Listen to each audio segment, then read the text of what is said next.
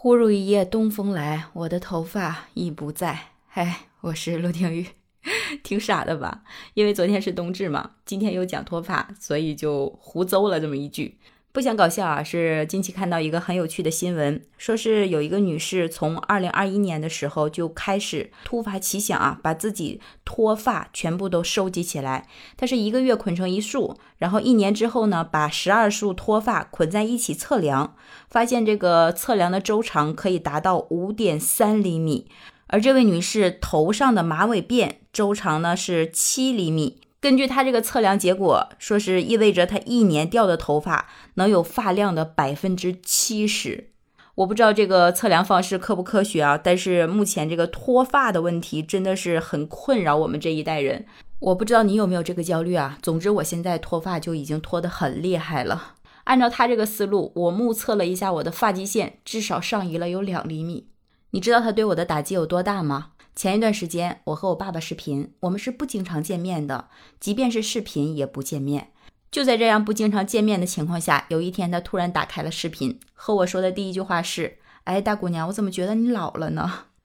我当时这个心呐，真的是，我老公嫌我老了，我都觉得不会那么难过，至少还有喜好与不喜好的情分在。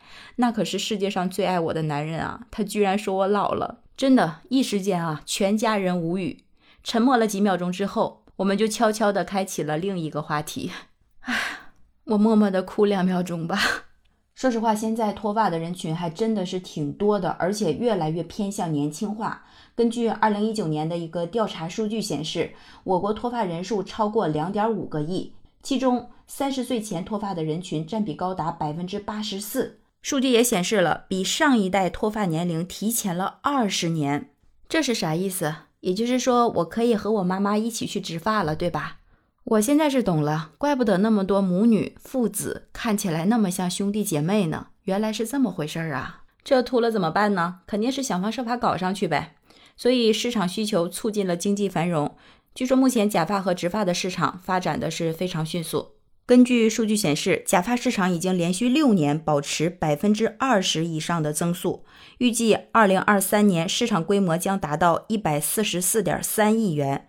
另外呢，植发行业的用户保持百分之六十到八十的增长幅度，预计行业市场规模到二零二五年将超过四百亿。据说某些假发工厂订单已经排到了明年四月份。而植发这边也是忙得不亦乐乎。根据二零二零年的数据显示，中国进行植发手术约为五十一点六万例，渗透率呢达到百分之零点二一，才这么一点点儿，可见空间还是很大呀。所以这两年植发项目基本上一跃啊成为明星话题，包括我们走在大街上，随随便便都可以看到很多店面都是在做植发生意的。而在植发的这些人群里面，二十到三十岁的年轻人占据了百分之五十七点四的比例，真的是让人头秃啊！而为啥会这么秃呢？肯定是来自于生活各个方面的压力呗。所以北上广深脱发的人群是比较多的。而当你脱到一定程度的时候，你就不得不面对它了，对吧？很多人在植发之前，其实也都尝试过戴假发套，或者是用一些防脱洗发水，或者什么生发液呀等等这些基础的自我的护理方式。但是脱到一定程度，自己处理不了了，可能还会选择一些护发的机构。那你知道植一根头发需要多少钱吗？你看啊，这里我了解到的消息。有说九八年小伙为植发向老师请假，当代年轻人一根头发二十五块，加两千小时班才够做一次植发。当你听到这些数据的时候，你是不是会说啊，我不是九八年的，我年纪已经很大了。哎，我没有拖那么多，我应该不用这么贵的。哎，我觉得说再多呀，都是无用的挣扎。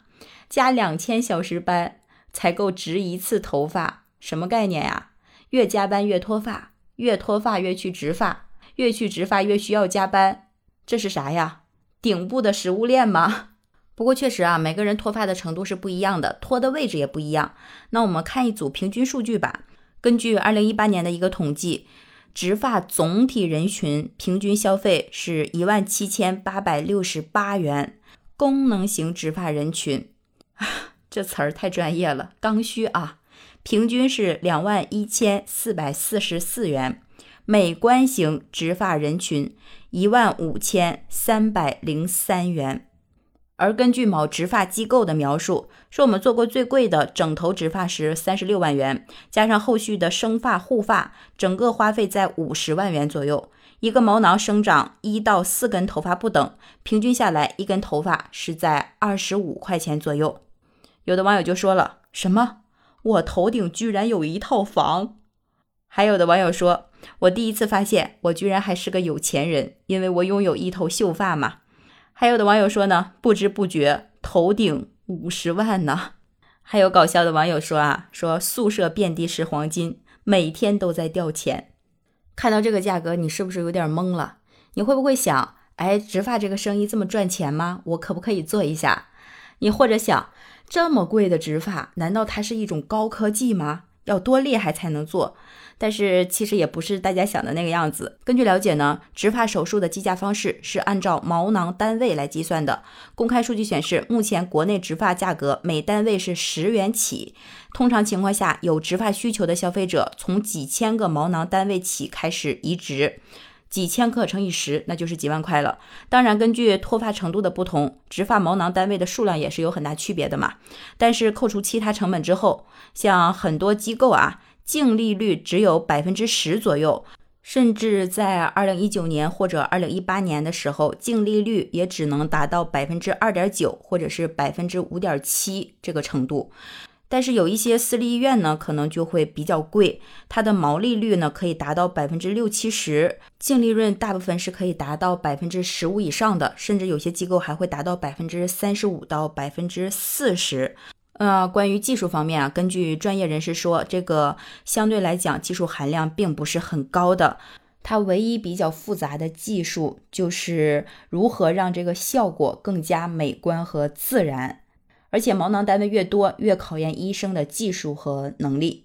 同时呢，面对这种市场需求量，很多投资人也是看中了这一大块肥肉，纷纷的往这个行业里面挤。